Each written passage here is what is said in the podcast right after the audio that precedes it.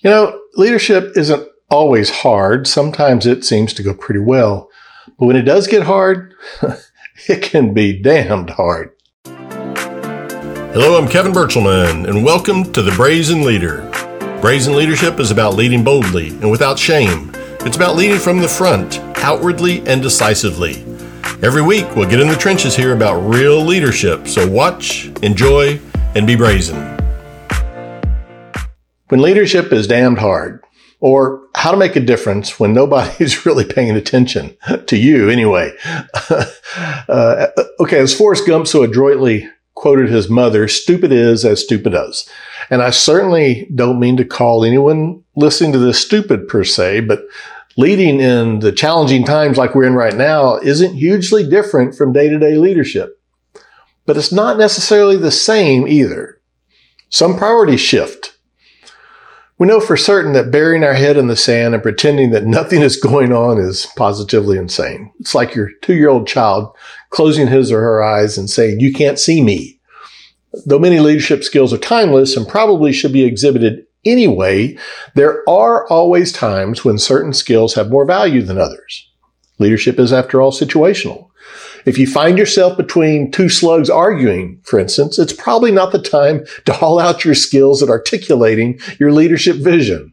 It's a necessary skill to be sure, but at that moment, conflict resolution, knowledge of, of how to resolve conflict would be really helpful, don't you think? So it's situational. See?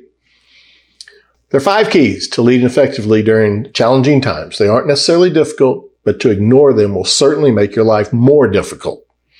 So here goes. Number one, see and be seen. Visibility is a big deal. Now is not the time to hide away in your office, pining away, um, you know, or lamenting for better times. Get out, be seen, be available, and most importantly, be heard. High visibility coupled with credibility, your credibility, is a near guarantee of success in uncertain times. People need to see you and see you frequently hopefully face to face if your environment allows. Otherwise, lots of phone calls, Zooms, uh, videos, etc., text. Uh, better than nothing, never as good as face to face. Number two, want cheese with that wine? No open complaining, commiserating, or whining. Not now, assuming it was ever okay, which you know, of course, it wasn't, but especially not now. Your folks don't need to know that you're as out of control or feel sometimes as out of control as they are. It doesn't help them or you to believe that things are hurtling out of everyone's control. I can't promise that being positive will always result in their positivity, but I can darn sure promise that any negativity, negativity on your part will spread like wildfire.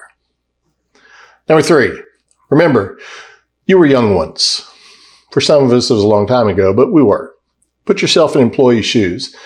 This is uncomfortable lots of unknowns and there, there are just so many of them. Lots of things are changing around them and they're neither fully aware of the rationale all the time nor in control of most of these things that are changing.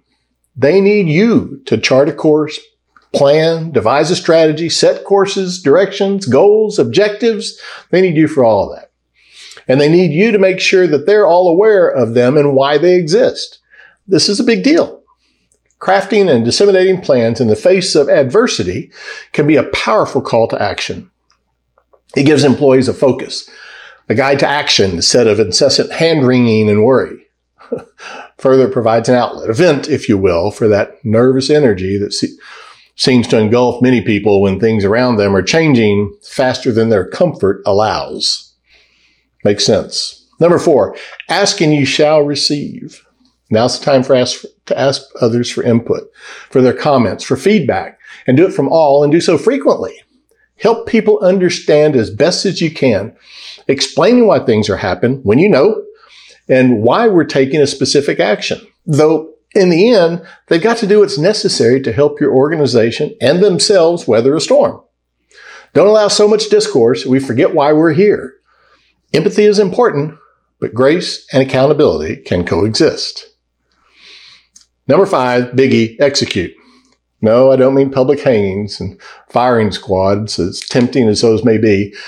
I mean taking decisive action a key component in motivation and employee trust. In helping employees see that all is not lost, that forward progress isn't stalled, and that someone is in charge is the act of action. Think, decide, act. It's a cornerstone of exemplary leadership. It's a management skill that serves all of us very well.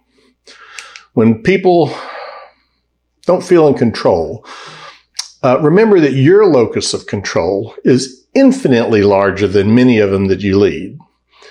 Uh, and also remember that, that if something's going to go negative, you aren't still considering it or thinking about it, you have decided not to do that for now. That's a decision, and we should share that as well. Demonstrable actions are the key to success during challenging times. People will look to you for behaviors, thought processes, attitudes, positivity, and most importantly, direction and active leadership. You'll eventually be judged on what you did, and doing something will always trump not. So lead and do something. Do so leading demonstrably. do something.